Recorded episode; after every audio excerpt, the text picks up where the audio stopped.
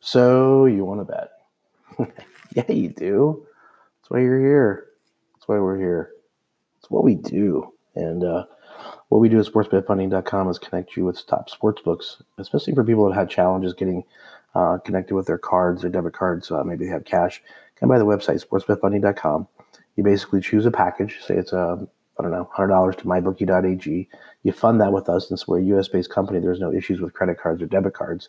We in turn do the cryptocurrency transfer for you to your new account. All that for $4.95.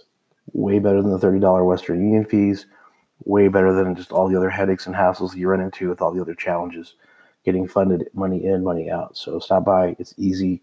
It's simple. It's the only way to fly. Once you do it one time, you're in the system you're really not going to want to go any other route. So um, that's what we're here for. Here to connect you guys and help you out.